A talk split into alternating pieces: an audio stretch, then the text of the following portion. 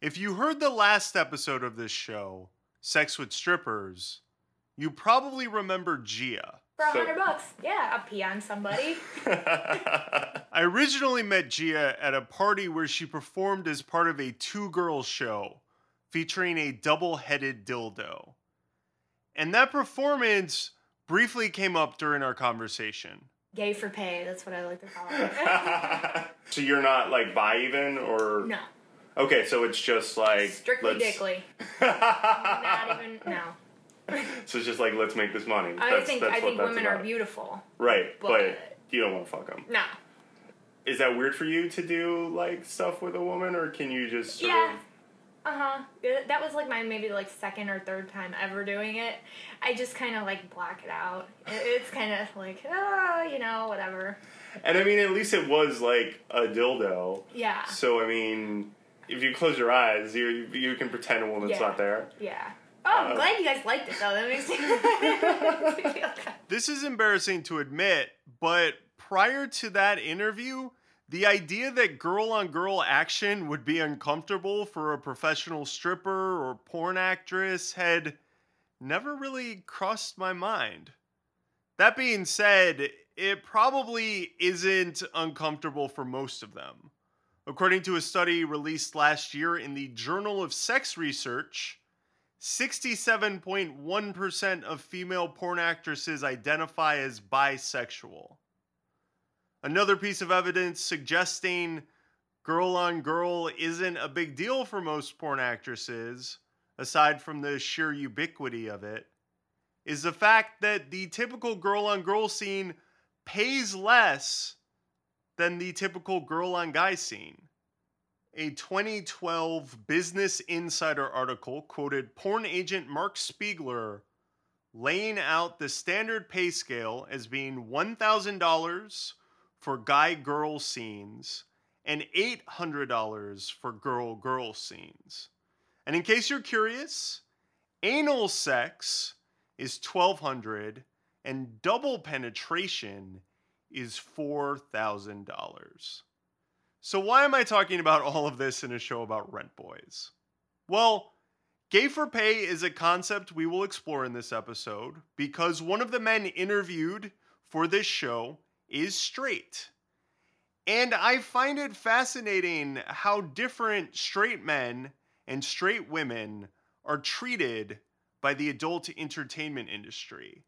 If you're a straight porn actress, your sexuality is basically irrelevant. The expectation is that you are going to do scenes with other women and that you are going to get paid less to do them. If you're a stripper who does private parties, which, as we established last episode, is where the real money is, you're going to be expected to do two and three girls' shows, some of which are billed as lesbian shows. And if you're a straight girl, there's a good chance that's going to be awkward for you. And listening to Gia talk about how she would block it out in her mind reminded me of something Eric Barry, the former gay for pay sex worker, said when I spoke with him last week. if I were to ever climax with these people, I always had to be thinking of a girl. Um, and there's just things that are make that easier to have happen. You know, it's easier for me to like have a guy, you know, forgive me, but like a guy like eating my ass while I'm jerking off, and pretend that that's a girl. The versus me, you know, having a guy like fuck my face and being like, it's just a girl fucking my face, you know, like that's the girl pegging my face. yeah, right. All around the world, there are straight women eating pussy and straight men sucking dick for money. And I'm sure they all have their own little mental tricks to work around the awkwardness of the situation. The difference, at least in the porn world, is that when men cross that line, the money is much better. The best paid male porn actors are straight actors who do gay for pay porn. And the fact that they are straight is promoted and used as a marketing tool, a marketing tool that works. There are probably a ton of reasons why this model is successful. I think the idea of forbidden fruit probably plays a major role. And these same forces translate into the world of prostitution, which is the real focus of this episode. Eric is not the first or the last straight guy to do this kind of work. There is a huge market for it, especially when compared to the number of women who are willing to pay men for sex. In episode 4 of this show, we spoke with Martin, a gigolo who provides sexual services to women. People like him do exist, but they are in a tiny minority within the sex worker community. So, most straight men who work as escorts have an exclusively male clientele. But there are also plenty of gay and bi identified individuals working in this world.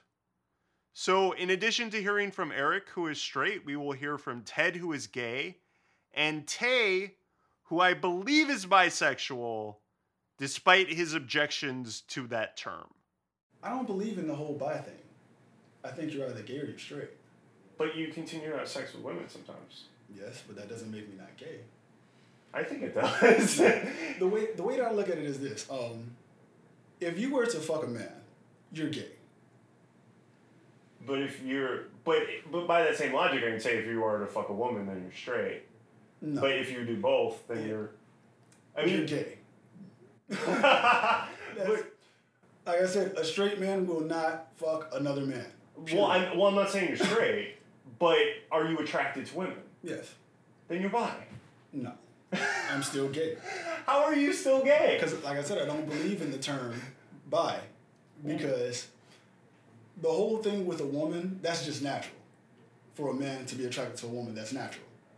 You know, Okay. that's I, I mean, I, I don't disagree with that, but like some guys aren't, and those are we call those guys gay guys. Exactly. And guys who are attracted to both, we call them bi, or pan, or you know, flexible, or I mean, there are all these different terms that you know people use, but you just you don't. No.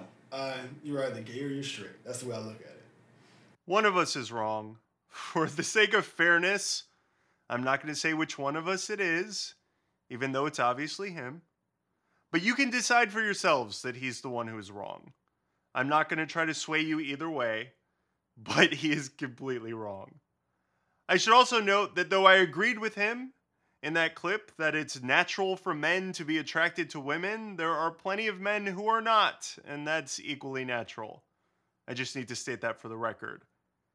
And this is episode 11 of Sex with Strangers, Sex with Rent Boys. I'm your host, Chris Soa. In addition to hearing from Eric, Ted, and Tay, we will also hear from some familiar voices from past episodes. There's a lot to cover this episode. Please stick around.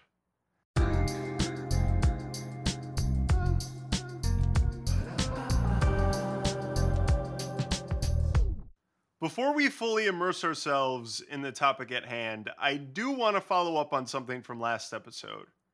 You may recall that there was a wide gap between the percentage of men who came in their pants while receiving lap dances from Lana and Gia. Gia put her percentage at 30 or 40%, and Lana put hers at zero. I mentioned that I suspected the main reason for the difference was that Gia does a lot of club work and Lana just does private parties. So I followed up with Gia, who confirmed my suspicion. So, mystery solved. If you want to come during a lap dance, go to a club. Don't hire strippers for a party. Another thing I should mention is that one of today's guests is also a podcaster. You can find Eric Barry's show, Full Disclosure, on Stitcher Radio, iTunes, and at his website, fdpod.com. And on a related note, a recent episode of Full Disclosure, episode 107 to be exact, features porn star Ryan Driller, who is straight and now exclusively does straight porn, but he started out doing gay porn. And he talks a bit about both worlds, and it's really fascinating. So when you're done with this show, go and give that a listen to as well. But first, let's talk about fisting. Can we talk about fisting for a minute? All three men brought up fisting at some point in the conversation, which took me by surprise, I think mainly because I never really give fisting much thought. but this episode has changed that quite a bit. Ted brought up fisting while trying to remember his first sex work experience. I fisted him. That's what it was. On your first date, you fisted? oh yeah, like Like, ha- had you ever fisted in your personal life? Oh yeah. Um, well, I mean, a few times. I, I my ex partner um, before I started this industry, he um, he had fisted me before, Okay. so I understood it. The uh, the date walked me through it, as as as you say. Um, and you know, he told me, you know, we took it easy, got in there. It was it was my first time as a fisting top, so it was really fun actually. Uh, to kind of explore that more. Yeah, that was that, that was my first one. His second client requested water sports, which was also something he was very familiar with. Because water sports is something you can do you can self-explore which is what i did when i was like 12 i would lay in the bathtub and piss all over myself or drink my own piss or shove it up my ass. Part of why Ted is such a good fit for this industry is the fact that he's pretty kinky all around. i don't know while i'm having sex me being punched in the chest i find that very normal. Some Okay. people don't.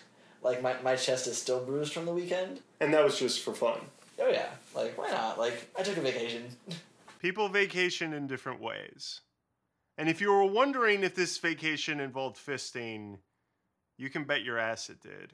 so here i am in the middle of the woods i'm like wrist deep in my in my, in my friend's ass Okay. just he's bent over this old stump and some of our friends are watching there's like this this like hornet or yellow jacket that just kept flying around his anus because it's um, we're using j lube and it's it's like sugar water basically Oh, wow. and since it's sweet like this insect was smelling it and we were joking around about you know like if i'm fisting him i might accidentally fist this hornet into his ass and we just started laughing about it so much so that i had to like stop and like so my hands in him i'm laughing he's laughing the two guys that are with us are laughing and that went on for like a good three or four minutes of just us laughing like that But he didn't get stung. no he did not Ted is one month shy of 24, and he's been doing this work a little less than three years. And though he certainly was no prude when he entered this business, sex work has definitely broadened his horizons a bit further. Here he is going over some of the firsts he experienced while in the biz. What are all the firsts Well, that come to I, mean, I mean, there was the first time fisting someone. There was the first time having someone piss in my ass. Then there was someone who pissed in my ass and fucked me. Uh, there was a group scene in which it was three different people uh, took turns fucking me, and it was, it was it was a lot of fun first. So many fun firsts. So many fun firsts. Tay, like Ted, was 21 when he started escorting, and Eric was only 18. Neither of them had any sexual contact with men prior to entering the biz. So anything they did while on the clock, fun or otherwise, was a first for them. And it makes sense that Eric, being straight, would be the most likely of the three to be weirded out by some of the more outlandish requests. there was one guy in particular uh, in the South Bay, in, in the Bay Area, who had a request that I put on two uh, rubber gloves. So both of my hands together, I think in like a praying motion, and to double fist him. In his words, in his man pussy. Just a visual that I, on all levels, you know, doesn't work for me. And um, he's like, "Oh yeah, here's a really weird thing that a lot of these guys on these ads will do. These these clients." He's like, "Oh, I ha- don't worry that you're straight. I have a couple straight, you know, friends that love doing this to me. They're married and everything." And I'm like, "Oh well, geez, if they're doing it, then nah, I'm in. Why didn't you say this was such a straight thing to do?" If if a hundred straight guys jump off a bridge, Yeah. there's nothing gay about it. Yeah, yeah. Unless you're fisting a guy in his man pussy while you're doing it. Well, you're jumping off of that bridge right into his man pussy. right. Yeah, I could fit a hundred of them in there. well, it seems like you might be able to. Jesus. yeah. Two fists. Yeah. Did you do it? No, no. I, I was I talked to a couple of my gay friends about it, and they like they almost like threw up hearing about it. Um, And my one friend, he's like, "Well, there's got to be a minimum that you have to even consider." And I'm like, "The, the like, I would to consider it, we'd have to start at at least a thousand bucks. This guy wanted to pay fifty. Fifty Yeah, he- dollars? He said he ha- he's like, oh, that's his thing. He's like, no, I have two straight friends, and then he's like, well, I'm willing to go up to seventy five, and I'm like, there, there's no way. I mean, just the gas to get down to where he was, you know, was like half that. There's no, there was no way that I was going to do it. But a more interesting thing for me with that, and that whole thing is that how frequently prospective clients would come back and say, "Oh, but I have these guys that do this for this price, or these guys are straight and they do it." And I'm like, dude, I could jerk off into a cup three times a week for seventy five dollar. Like, I don't need to. I, the the idea that you found someone that's willing to do it um, does make me think. I mean, okay, well, everyone sets their own price, and maybe they need the money more than I do, um, or maybe they're not as straight as you're saying, or maybe they're they it's a kink for them. But for me to do something that I'm truly not into like that, like, no way, no, not fifty bucks. Okay. So one of the questions I was going to ask you is Yeah. now gone. Um, will, will you fist my man pussy for fifty dollars? Thank you for answering that. I think $25 a fist is a fair price. Eric's comment about how prospective clients would try to convince him to take part in certain activities by telling him that other people are doing it reminds me of what Gia said she hears all of the time at the strip club. well, that girl did this. That's like the, the famous quote, the famous line. And it's like, well, you know, okay, then go back with her again. And when people say things like that, I'm sure some of them are telling the truth and some of them are lying. But the great thing about being an independent contractor is you can set your own limits. Ted, Eric, and Tay all have set their own limits and they're all very different. Ted, for instance, won't do anything scatological, but Tay, on the other hand, happily will. The first time was very odd. Um, but I had done, I had been escorting for a while, and I'm not judgmental at all. Right, so right. when they asked me for it, I was just like, "Are you serious?" And he's like, "Yeah, um, I'm gonna buy you some milkshakes, and I, wa- I want you to shit on my chest." So I was like, uh, "Okay." He's like, "Look, I'll give you two hundred dollars." I was like, "Okay, co- come on." let's let's go to Dairy Queen. Yeah, come on. I have no problem with that. I have a feeling that's less common. It's a lot less common. Um, but being pissed on, people swallowing, drinking your piss, being pissed inside of them, and all that, that's really common. And as we've covered in previous episodes, that seems to be the consensus in the straight world as well. Golden showers are quite common, but scat, though requested from time to time, is rare. Ted believes that water sports is the most popular fetish among his clientele, with it occurring in one out of every six or seven dates. And scat is one of those things that I'll never quite understand, honestly, but I get why someone would go to a sex worker, male or female, to have that kind of thing done. A lot of people freak out about their partner's kinks. Even the most benign fetishes have led to divorce. So, can you imagine being in the situation where you have a comfortable life in the suburbs with 2.5 kids and three fourths of a dog?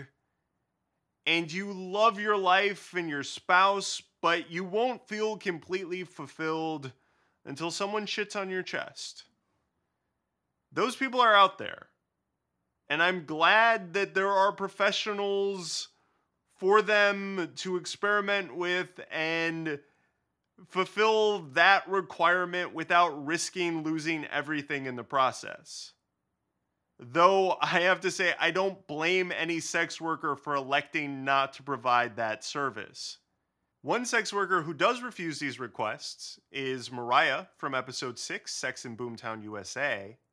And in this clip, she recalls a phone conversation that started out relatively vanilla, but went some places she wasn't prepared for. So he started out the conversation about foot fetishes. I was cool with him on that level. So then he's like, okay, so what about like mm, something a little deeper. And I'm like, well, I don't know, honey. What are you talking about? I just knew the way he was talking to me, he was going to take this conversation to some place I didn't want to be. So first he was like, well, what about pissing on me, like a golden shower? And I'm like, okay, fucking weirdo. Okay, yeah, I'll piss on you. You know what I'm saying? How much would you charge for that? He was well. He was willing to give me like three hundred dollars. That would have been five hundred dollars because it was two hundred dollars per day, so the three hundred dollars. Okay, well then it went so far as can you piss in my mouth? Can you shit in my mouth? I'm like, okay, whoa, whoa, whoa, whoa. Hold on. What did you just say to me? He's like, I want to eat your shit. No, you don't. No, you no, you don't. Did you just say that out your mouth? Like I think I just vomited in my mouth. Like, oh my god. First of all, I can't shit on demand. Second of all, I'm not gonna defecate in your mouth. That's disgusting. I have enough respect for myself. If you don't have enough respect for you, I have enough respect for you and me both. And I'm not gonna do that. That's disgusting. And then he like wouldn't let me get off the phone. Well, don't you want to know how I got involved? No, I think you were abused as your child. Your parents locked you in a basement. Something terrible happened to you. You need to not be calling me on Backpage. You need to be you need to be calling like a therapist. Can we Google therapist for you while we're on the phone? You need to shrink. Like that is not normal to ask somebody to urinate and shit in your mouth. Like you have issues. You need help. I told him that and I hung up the phone. Like I can't help you.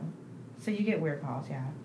I love that she ends that kind of passionate rant with, So, you get weird calls. Yeah. I don't think she would have had quite as negative a reaction to a request for just a typical Cleveland steamer. And I also don't think that discouraging that guy's request is sex negative, since a huge part of the sex positive movement is about safety. And shitting in someone's mouth isn't a safe activity. You could kill them. Honestly, you could. And if you did that, you might even face criminal charges like manslaughter. And just imagine how awkward that trial would be.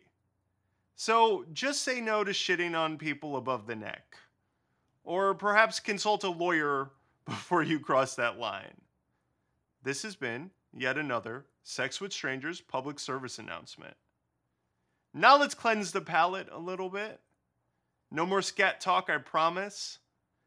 Let's talk about incest play instead.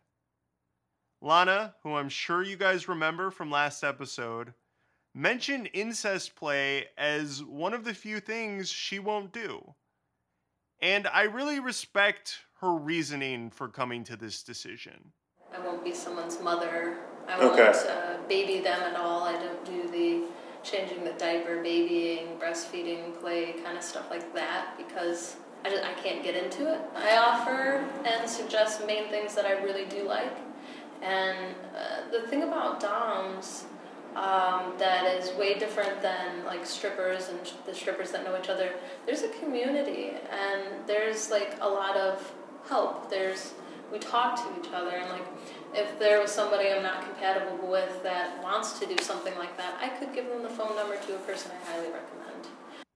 On a related note, rentboy.com, which is a site that is used by both Ted and Tay, is really well put together in a way that allows the boys, if you will, those rentable boys, to list the fetishes they are willing to take part in. So if you have a request that's a little off the beaten path, you may be able to find an escort who lists it as something he'll do. Or at the very least, you can narrow down your search based on who seems the kinkiest. One thing I respect about Ted is that even if he's not personally into something, he's open minded enough to explore it, even if it weirds him out a little bit. I really don't know how I felt about that afterwards. Like, I felt kind of awkward. Were you his son in a Yeah. scenario? Yeah, I, I was a son in the scenario, and it was a very sexual scenario. And at the same point as I'm, like, I understand role playing is can be really fun and hot, and it was fun and hot, but at the at the same moment it was. I don't know. At, at the time, because I was pretty new in, uh, into this, and I was almost twenty two. uh, at, at at that time it was very I felt very awkward for me, and nowadays I I would view it completely differently. How old was he? Roughly. Fifty five. So old enough to be your father. Yeah, he was really into it, which which also helped in like the hotness factor, like especially when someone's really into it. Yeah, like I said, at, at the time it was just like a whole different mindset. So now that I've explored more and done more fetishes and done more self exploring, it's kind of that mentality has changed. But there are some lines he will not cross. Uh, there's actually one that I, I did leave from. Uh, the person wanted this very, very forceful, rough fantasy that I was just not okay with. They actually wanted a basically a rape scene, and I just was not mentally okay with that. And you were supposed to rape them, or No, oh, I see. it was They want be- they wanted to be the rapist in the rape fantasy. right, and I was not kosher with that. And I don't blame him for that. Tay also recently had an interesting experience with someone requesting incest play that might have bordered on actual incest, among other things. I'm thinking of it recently. Some guy, he came on there um, asking to watch his son get fucked. What? Yes. Um, and I'm like, what? He's like, yeah, um, I want you to fuck my son. So, me, like I said, I really don't discriminate. I don't judge anyone. So, when I first heard I'm like, okay. So, but then I started I'll thinking, fuck your son. Why not? Exactly. And I'm like, shit, if you ain't got a problem with me fucking your son, I ain't got a problem with it. But then I started thinking, how old is this child that you're Right. asking me to fuck? Right. And he went around that question several times. So I was like, look, you bullshitting with me. I'm not finna fuck some minor. It's not gonna happen. You know what I'm saying? You cannot pay me enough to go and fuck someone under the age. Come think of it, I wanna see your ID. If you don't look like you're older, let me see your ID. Cause it's not gonna be no statutory rape and all that other shit. None Right. It's not right. gonna happen. You know. So that never came about. No, it didn't. Because he never wanted to tell me the age of his son. I hope this son character doesn't actually exist. And I think there's a good chance that's the case. Hopefully, this guy just had an incest fantasy based around a fictional son. We know that a lot of people get off on just having text, email, or phone conversations with sex workers with no actual intention of ever meeting in person. You have to like sort through the request. I would say out of 10 client, well, 10 potential clients, about four will So- be serious. So sixty percent of it is people just sort of looking to chat and Mhm. flirt with the They idea. They want to see your pictures. They want you to send them pictures of you. They want no, to do just you talk do to that? Ah, yeah, I do.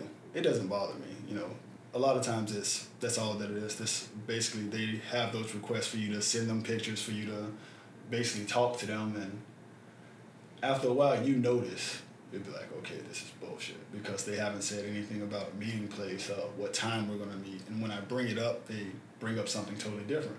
So then I say, okay, this is gonna be a waste of my time. On the day of this interview, Tay had two different clients cancel appointments. Ted and Eric have had similar experiences.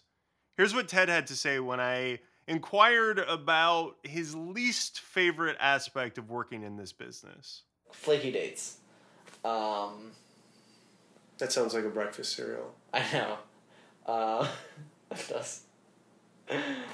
Because I've had people that have been like, oh yeah, sure, this time, this time, we can do this, this, and this, and then I'm excited, I'm all for it, and then it just never turns out. How often does that happen? It happens fairly frequently. There's and there's a couple of week that they'll be sending you emails or phone or phone calls or texts, and they'll just be like, "Hey, you know, I'm really excited to you know get to meet you soon," and I'll say something simple like, "Okay, let's plan out a set time and day," and like, well, we'll get together soon, and that's you know all I ever hear.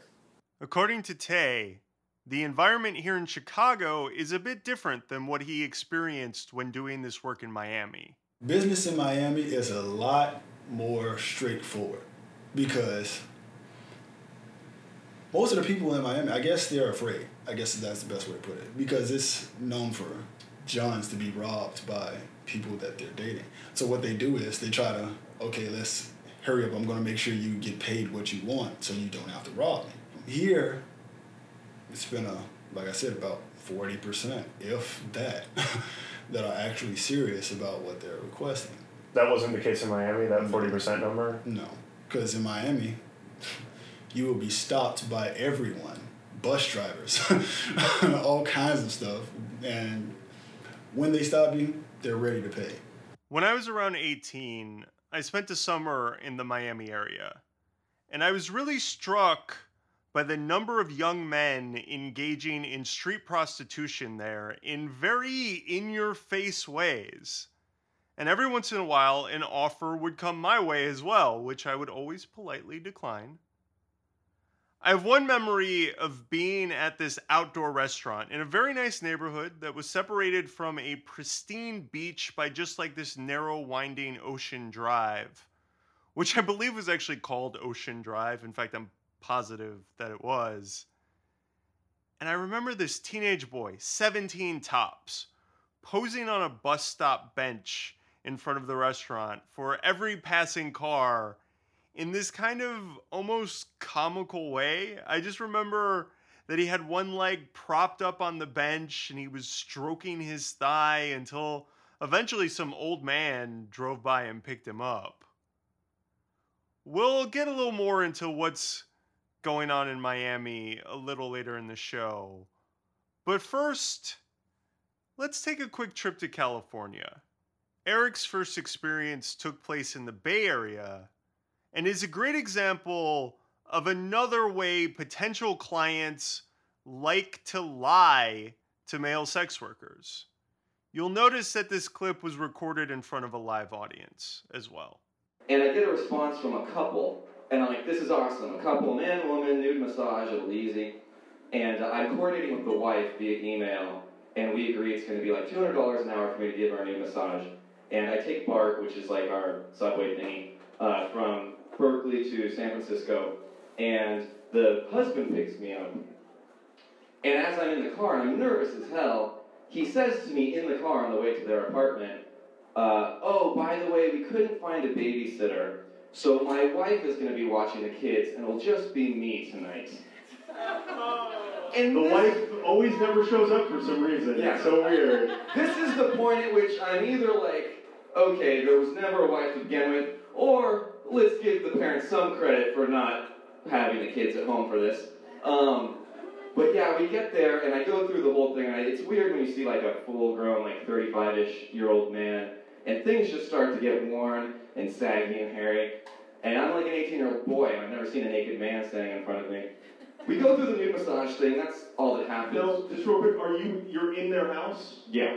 Now, are there pictures of a wife anywhere? You know, I was so full of just like adrenaline at the time that I can't honestly remember. We're gonna say that's a no. Okay, continue. Um, so he goes to pay me at the end, and I, I was there for two hours, and I had again negotiated with me two hundred an hour, and there for two hours, something like four hundred, and he gives me two hundred dollars, and uh, I'm like, this isn't what we negotiated, and he's like, oh, I didn't, I didn't, my wife didn't tell me that, I didn't see that email.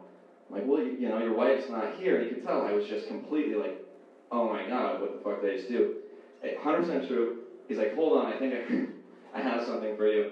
And he runs back to his bedroom.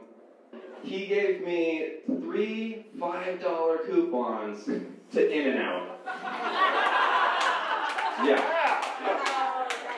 So, you know, Welcome to the glamorous world of male prostitution.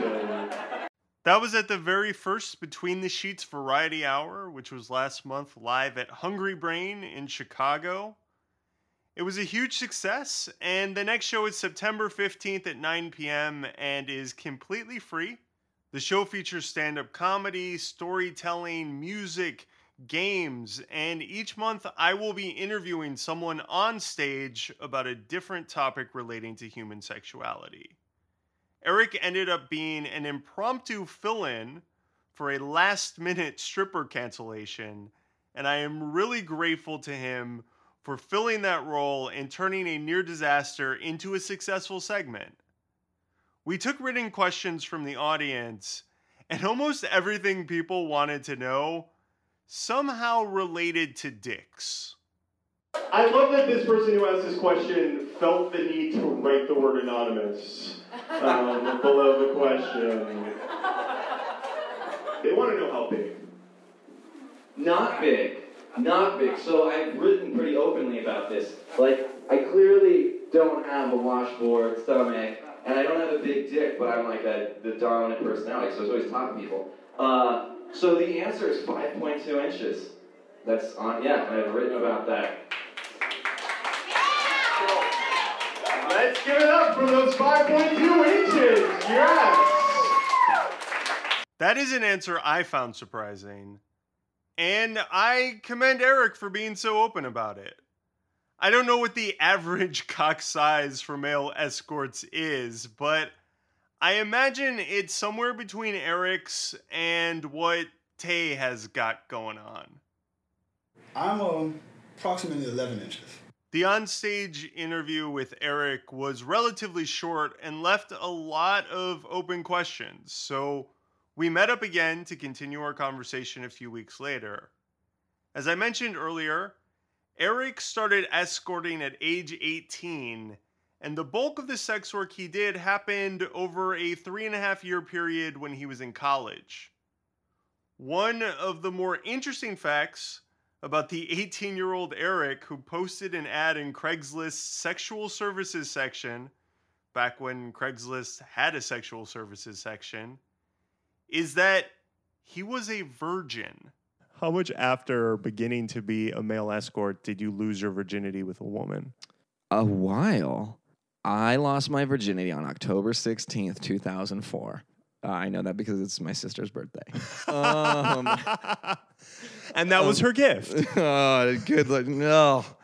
Oh, I did meet the girl at her birthday party, but um, but uh, I started in fall of 03. So a solid, you know, 10 months or so. When you know, once I'd started before that, that I like lost my my vaginal virginity. Yeah. She was she was like hundred pounds and like ten of those pounds were in her chest. It was like absurd. Good But- for you. You you started strong. Yeah. She's uh she's actually from Wisconsin and her accent is so she's like, Oh my god, like I want your cack in me so hard. And it was just the worst. Like Is is that a direct quote? Did she say that? uh, lots of stuff like that, yeah. So I'm just wondering because the first time you have sex with anyone is awkward. It just is. Totally. Even if it goes really well, there's still something, it's just a new experience. And I'm just wondering how 10 months of sex work with men Yeah. might have weighed on you, might have changed that experience. I mean, does anything come to mind? Well, as- mind you, it's not like I had never done anything with a woman, was doing stuff with guys for 10 months. Like I had been doing stuff with women since I was 16. I just hadn't lost my virginity. So, you know, I I had gone down on women and vice versa before I ever had that experience with a man. But yeah, there was a point at which like my sexual kind of college escapade started to parallel path with both men and women where men were exposing me to things that like I didn't even know you could do. Like it never occurred to me that like you could lick an asshole and that that might be something that would feel pleasurable until a guy was like I want you to sit on my face. And I was like, "Oh my god, that's amazing. I'm using that."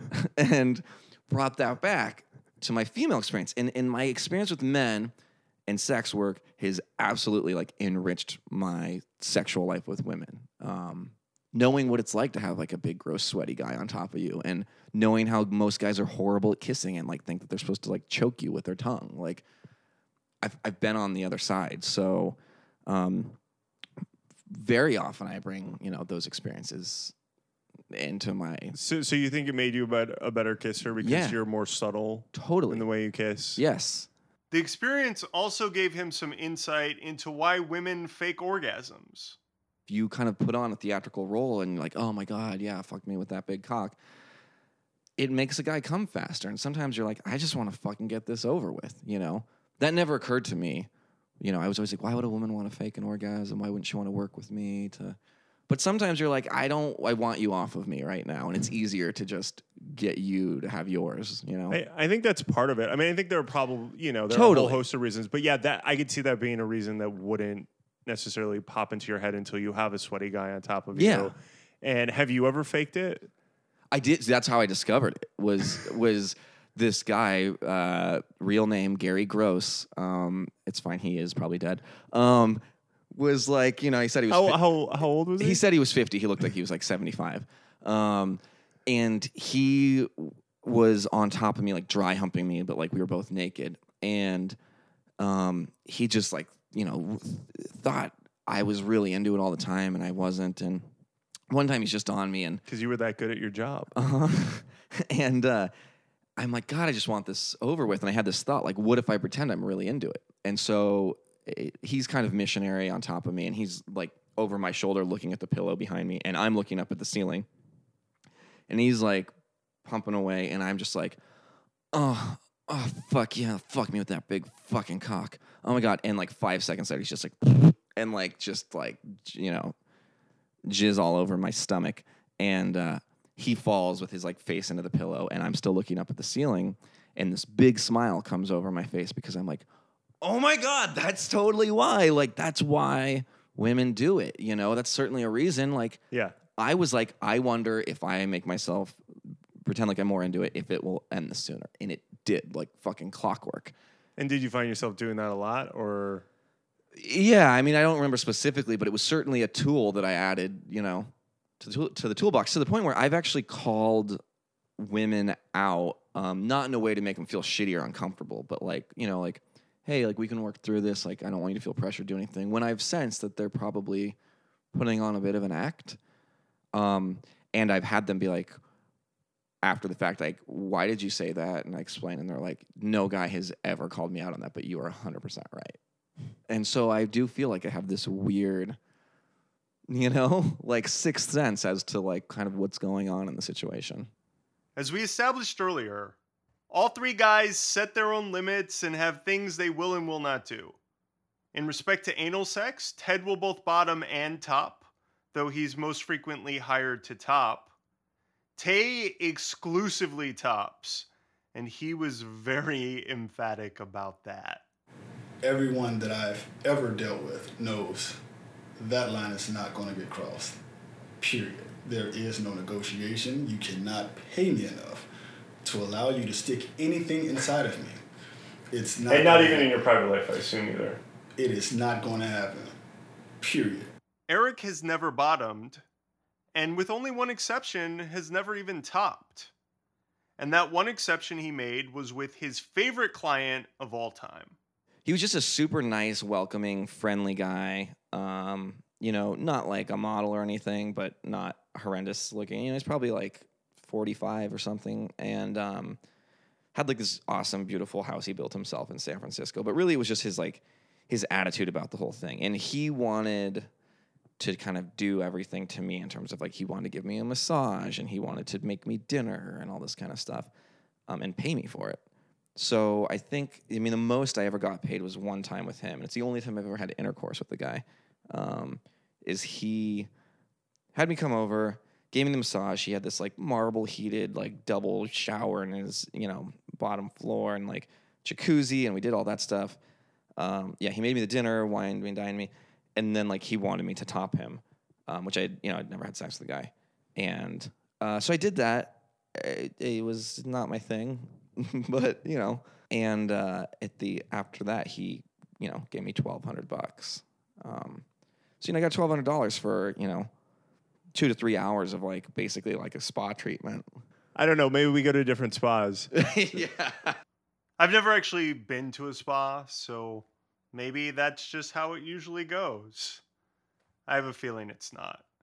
But it does kind of sound like just a different take on the happy ending massage. And for a broke college student like Eric, the happiest part of that ending was the $1,200 payday. And even without the $1,200, that experience definitely sounds more pleasant than a lot of the other dates he went on. Here's Eric describing his worst sex work experience. But so I had gotten this message from uh, a fellow UC Berkeley student um, who had typed me this message, and it was it was you know just like filled with all these um, typos, and it's like that's strange. And I just it was a weird like, does this kid speak English? Like, what's going on? And eventually, in our correspondence, it came uh, became evident that he had cerebral palsy, and it was during like Easter break or something where like he was back at home at his mom's place in the Bay Area, and I was just staying in student housing. Um, and yeah, we, eventually like it came through that he had cerebral palsy. Uh, that's why he was you know typing poorly, and uh, went over to his house and. So I get there and his mom answers the door, and already I'm like, "What the fuck is going on?" I know. like, you know.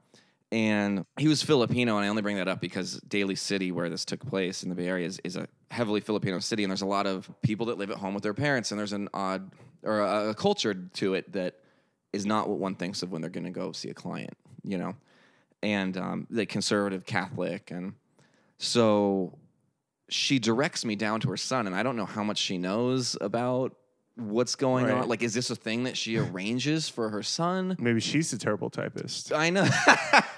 I mean, really, really, like what I thought was that she thought this was some sort of like a play date or something, or you know, some friend, or I, I- you know, who knows how often he had escorts over. Um, but so she directs me down to his room downstairs, and he's watching some terrible movie, like some Fast and Furious movie or something like that, and he's on his bed, and so the mom like leaves us alone, and I sit on kind of the edge of the bed, and uh, I thought, oh, okay, he just wants like a companion to watch this shitty movie with, like he wants a friend, and I was like pretty relieved about that, and then mm, maybe like ten minutes in of like just awkward kind of non-conversation, um, he he like turns to me and he's like, you know, you want to chuck it, and not really was the answer I'm thinking, but you know, you're you're under you're under duress in a sense that I mean, you're there to do a job and you've like contracted this out, like where you're gonna get- See, the, I, I hope that potential employers hear this because this is the kind of employee you get. Someone who feels a sense of responsibility for the commitments he's made. Uh huh. Uh huh. Yeah. I mean, I was there to do a job. Uh, one thing I failed to mention is that I was not expecting to have this uh, appointment earlier in the day, and for some reason had decided to use that Saturday as like it's just some masturbatory fest where like I was like a good like five or six deep in like jerk off sessions and like was like non-functional for the rest of the day. Right, Like, I was like I'm raw and, and I was about to say, probably kind of sore. yeah. I mean, I was like, whatever, 19 years old or something. Right, like right, that. yeah. And um, he's like, Do you want to suck it? And I had a rule that if I wasn't comfortable with whatever was uh, in front of me, that I would frequently use like flavored condoms for oral sex. So I help him like maneuver his pants. And he has severe CP. Like he's he's in a ch- you know chair and everything. And um, this is the first time I was exposed to what I would later come to learn is smegma. And he had a very unpleasant looking situation happening with his dick. It's colloquially known as dick cheese. But so that situation's going on, and like I just don't want to get anywhere near that. Uh, and I, I swear to God, I don't actually remember if I did. I definitely think I tried like putting like a condom on. I, I know that he, whether it was I was using my hand or my mouth or whatever, like he he came in like a matter of seconds, which was like awesome. Maybe you were still weighing whether or not you were going to do this and it already Uh, yeah, happened. It could, yeah. Uh, but then he wanted to return the favor. The thing is, as I mentioned, I had had my, you know, five times gone already dick situation going on, and um, not only did I not want stimulation, but uh, I didn't want stimulation from orally from someone who really lacked the motor skills to control their teeth Yeah. and yeah. what was going on and uh, it was it was pretty horrible it was like painful it was like what you know and this is the only time in the you know over the years that i had done it that i ever regretted like what the fuck am i doing like um growing up i was like never like an assertive kid very shy so like that would never happen to me now but I was so self conscious and like being in that situation that like I just didn't have it in me to be like, hey, this isn't cool. Like we need to stop. You know? I like, oh, I don't want to hurt his feelings. What's he gonna? Eh. Anyway, this all ends or whatever. We go through with it, and it comes time for him to pay me, and he says he doesn't have any money, and I'm like, Mm-hmm. wait, what? And he's like, oh, I didn't know this was like a paying situation. I'm like, are you fucking kidding me? But like, I didn't know, like, again, I didn't know what to do. Like, do I go tell his mom?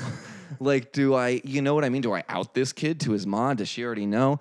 And then, like, I just like, I was like, okay, well, next time, or I don't even know. I just want to get the fuck out of there. Like, I already hated the situation before that part came up. And I drove home and I just felt disgusting. And, and then I started to get really like resentful of him and kind of hateful. Like, I'm like, there's no way. Like, there was a fucking ad that had a dollar amount attached to it. Like, was he just playing like, like the disabled card or something? Like, where, what am I gonna do? Like, beat up a kid with CP to get my money? in front of his mom. Yeah, and then later, like a couple months later, I was on the the Berkeley campus and at one of the campus bars there, and I'm there and I see this kid in a motorized wheelchair across the room, and it's him, and he looks across at me and we like we make eye contact and like it, it takes him a few seconds. Um, I knew right away. It takes him a few seconds, and he just starts cackling and laughing out loud, like he knew the whole fucking time what was going on. Like I can't. That's the the worst I've ever felt about anything that uh, that I ever did in terms of sex work. The only time I ever really felt bad like that. Well, Yeah. On the bright side, he's probably dead now. if you think about just the life expectancy of someone in his situation. Oh, R.I.P. Alex Madrid. Was that his name? You can edit that if you want. It's been said many times on my podcast. I debated cutting out the part about him potentially being dead, but I decided that if I was going to include Eric's impression of the kid, which I know at least some of you will find offensive, that I should end the clip with me saying something potentially more offensive. So they both stayed in. You know you want to chuck it? Feel free to send any and all hate mail to Chris at sexwithstrangersshow.com. I'd love to hear from you. The reason I brought up potential employers in that last clip is because Eric's openness about his history with sex work is very Googleable and has cost him professionally. In fact, he received some bad news on the day we met up. I was told today in like a in a contract position I had that I was hoping to get converted to a full time one that it's just not a good fit. And this is not the first time he's been given this type of speech. So I've done like uh, previously like tech sales and actually was fired from a job uh, when I had my podcast going. Um, did they tell you, or you just could tell? I was told that what was it? My the CEO didn't like the way I looked, which is a very odd thing to say for a San Francisco startup. The whole thing was was was bullshit. I mean, I was like the top sales guy there, and I closed deals faster than any other salesperson in their history. And I was working with like the vice president of recruiting at Yelp and all these places. And I think from a strictly business standpoint, it kind of made sense that my CEO was basically like, we don't want our top sales guy to be someone that you know our clients are going to Google. And the ironic thing is that after getting fired for talking about sex work, his best option for paying his bills while searching for another job was doing more sex work. I found myself in a situation where then like I couldn't get work, and I was like, "Fuck." Well, okay, I, I maybe I have to go try this again. The difference being, being that I'm older now, um, one that in itself works against me. I'm not an 18 year old, you know, Right. f- fresh piece of meat. But uh, also, I just knew more what I wanted and what I was willing to do, and I wasn't willing to go to a kid's house with CP and you know, fucking jerk him his smegma dick off. Like that's Right. not. In as such, I mean that meant less opportunities for me to make money. Um, it did mean that the one the opportunities I did take were much more on my terms and involved, you know, sometimes things just as simple as going out to get drinks with a guy and he wants to pay me hundred dollars an hour to, for him to buy me drinks. That's easy, you know. How recent was that? Like the last time. The last time would have been um, probably February of this year. I did Okay. I did one session here in Chicago. I'm hoping Eric won't have to return to doing this work when that contract runs out. Not because I think there's anything wrong with escorting, but because in an ideal world, the sexual services market would be staffed solely by people who enjoy the work. People like Ted and Tay, for instance. I love it. That's the truth. So okay, so you do enjoy this work. Yes, I love sex. I love knowing that I've pleased someone, that they have gotten what they're looking for. It's not going to be any form of games. I'm going to do exactly what I came here to do, and you're going to be happy when I leave.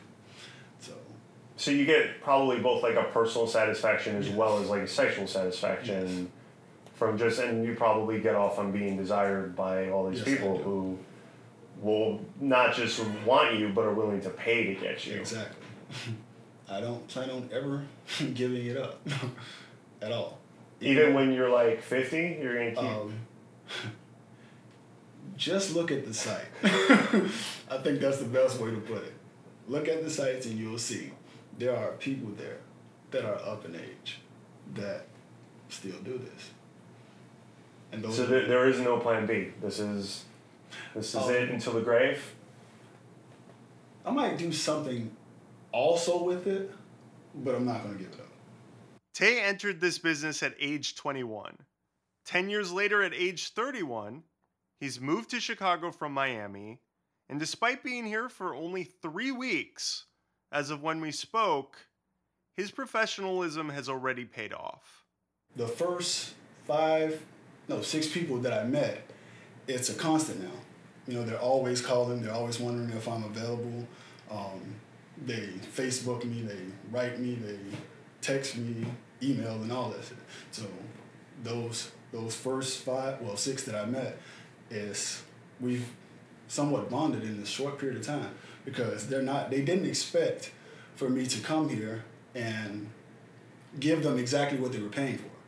They said a lot of the guys that they've been dealing with here, what they do is they make them a lot of promises, but when they get there, they can't perform because most of them are on drugs. Um, they use crystal meth, uh, heroin, cocaine. See, I would think crystal meth would be the one drug that would help. No, there's a term that they call Tina dick, which is um, once you use crystal meth for an extended period of time. I see. It like helps at the beginning, but like yes, and then after a while, it's completely you you can't perform.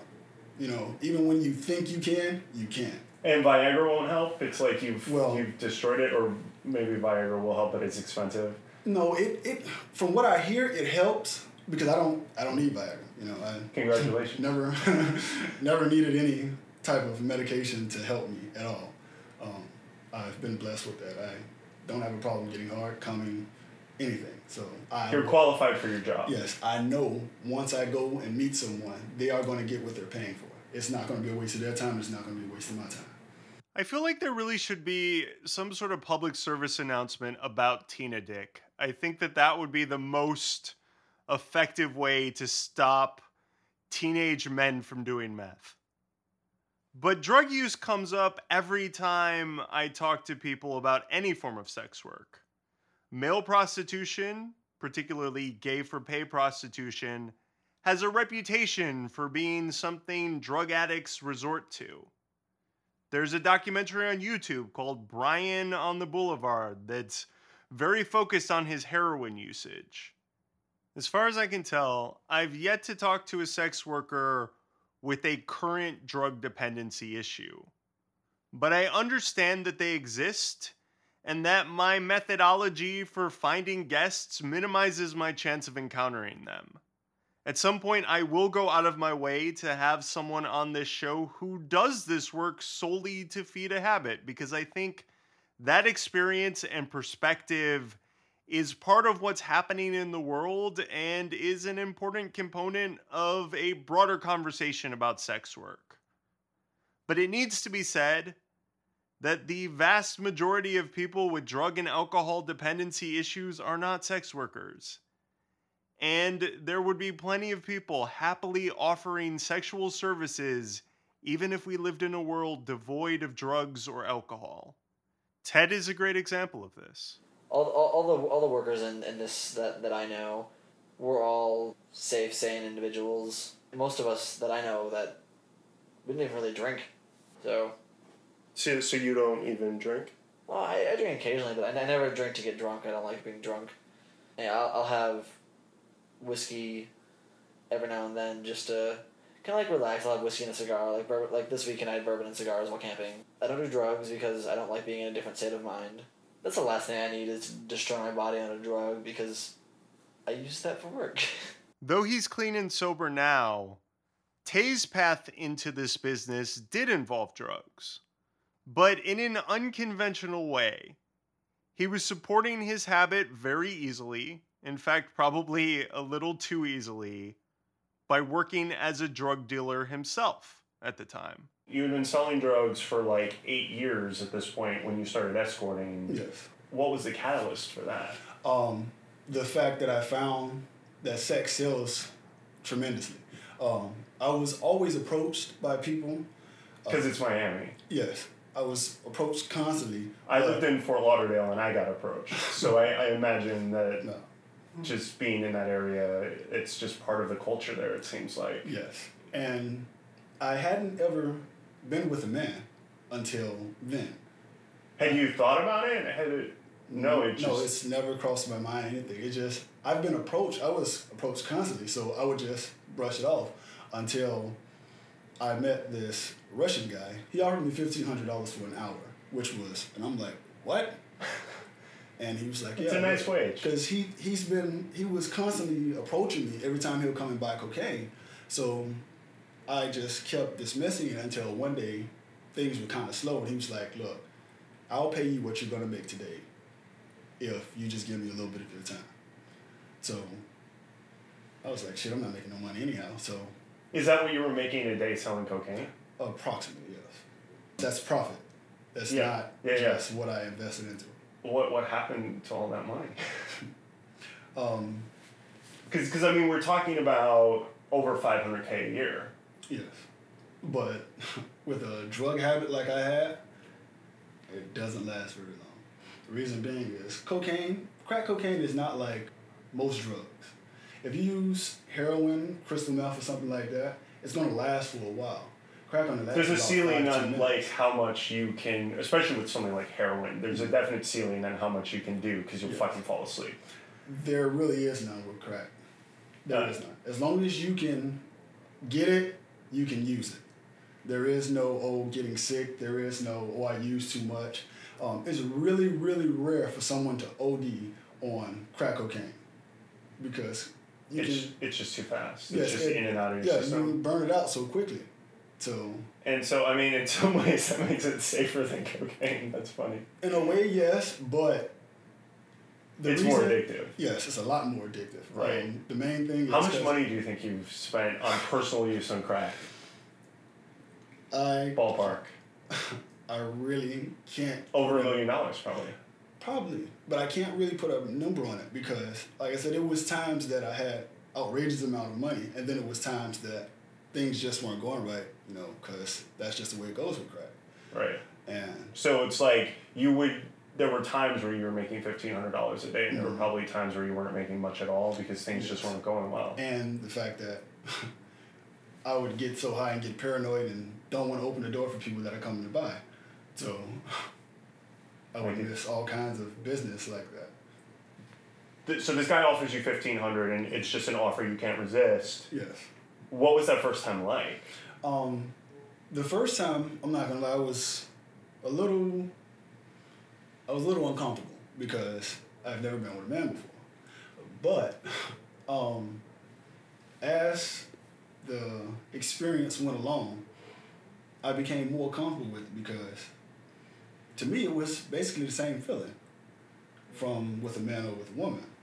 So then it was a constant thing with him. He would just pop up and he'd be like, okay, whatever you got, just bring it to me. I'm gonna buy everything you got, just come. So was like, okay. So, and you just fuck him? Is that essentially what what would yeah, it's, happen? it started out with just uh, oral because he knew that I've never been with a guy. He knew this.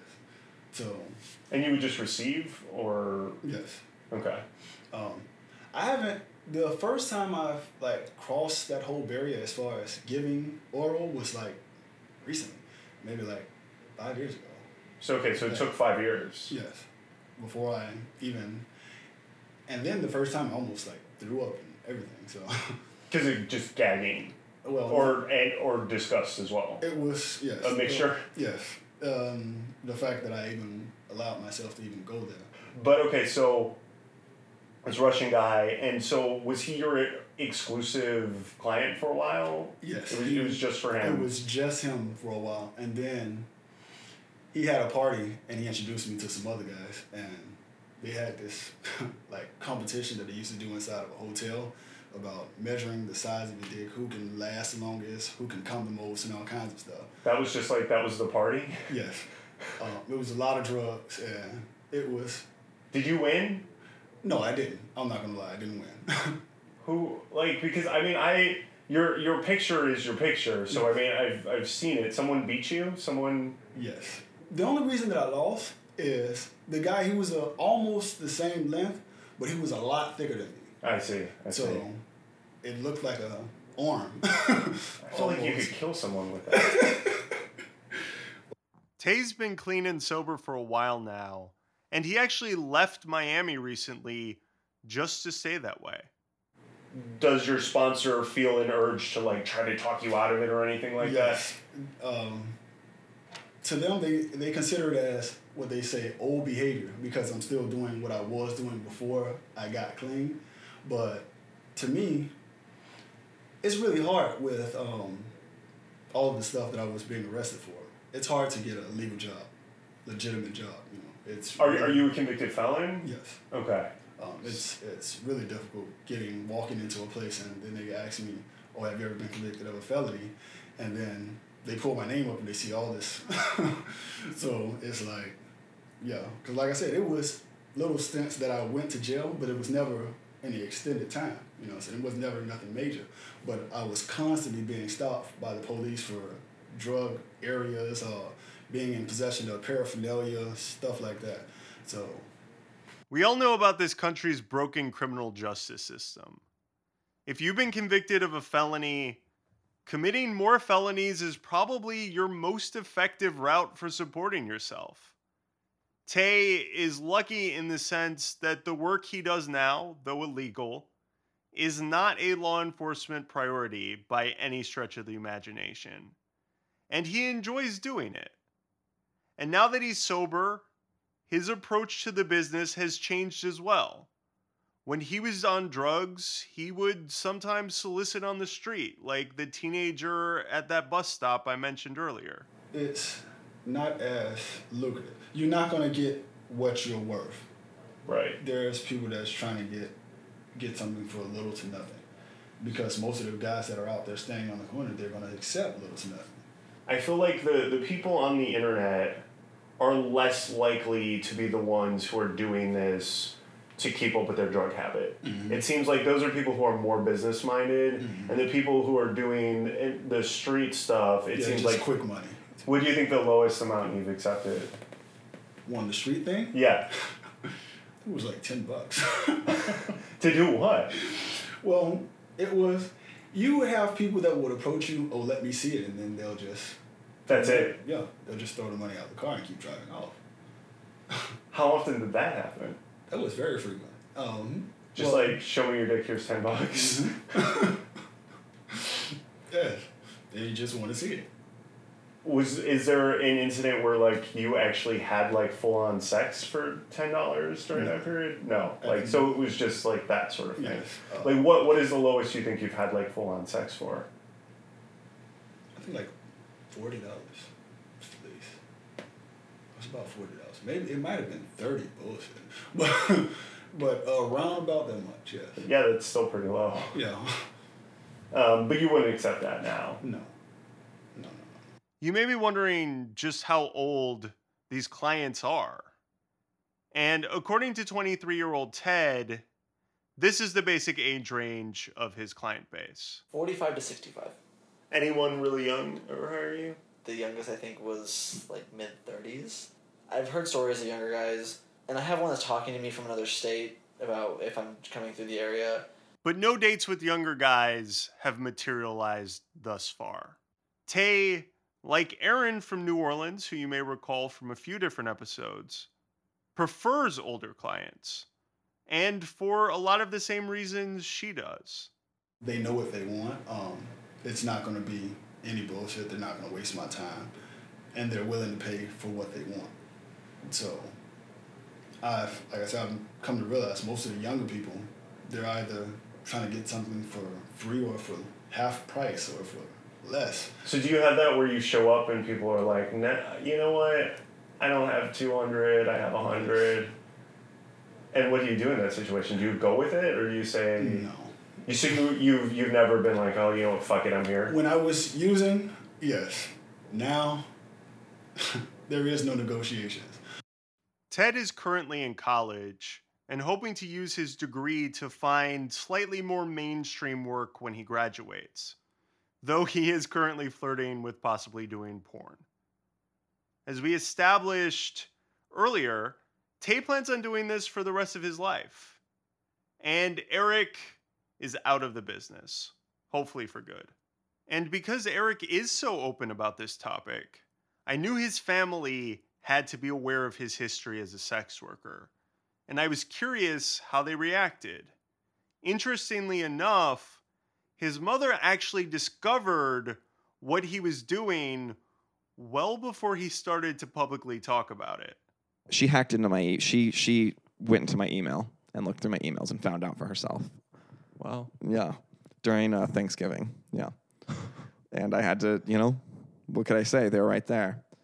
She had to dig like five pages in. She's like, I still wasn't sure if it wasn't my email or not. She's just clicking through like the old Yahoo email address. His mom, not surprisingly, was concerned. Those concerns continue to this day and come to the surface anytime there's a gap in his employment. She'll call me and I know she's like, so like, how are you paying rent? Like, and I know that that's always the question that she's trying to ask. You know, And are you honest with her about that as, you know, in real time? Like if if you were to Yeah, up an I, I ad, like- am. I, I want to stop doing that just because she's so like I've you know had some articles come out about being a sex worker and she'll call me like you I thought you weren't a sex worker anymore and I'm like well how do you want to define sex worker and she's just getting caught up on wording and if that's the reaction she's gonna have then like I would rather that she think that I'm constantly just sucking dick for money you know? And like come to terms with that mom and when you're okay with that then we can have you know a quote unquote honest conversation about where we're at with things. His dad's reaction has been much less emotional. he he was very like pragmatic about it like are you being safe? Like what's your situation? So eh, not approving but just like kind of matter of factly accepting it if that makes sense Tay's family also know about his work and seem to have taken the same approach that Eric's dad has. I got the impression that Ted's conservative family back in Arkansas don't know much about him or his life, since they couldn't handle the fact that he was gay and seemed to be mostly, if not entirely, cut out of his life. I'd like to thank Eric Tay and Ted once again for speaking with me and sharing their stories. Our next show will be something completely different. I'm traveling to Utah to talk to Mormons about sex, and something tells me they might have fewer fisting stories. But who knows? The Sex with Mormons episode will be out toward the end of the month and should be a good time. Special thanks once again to Sean Payne and Louis DeMeo for technical work and to composer Ben Jordan for our theme song. God bless us, everyone.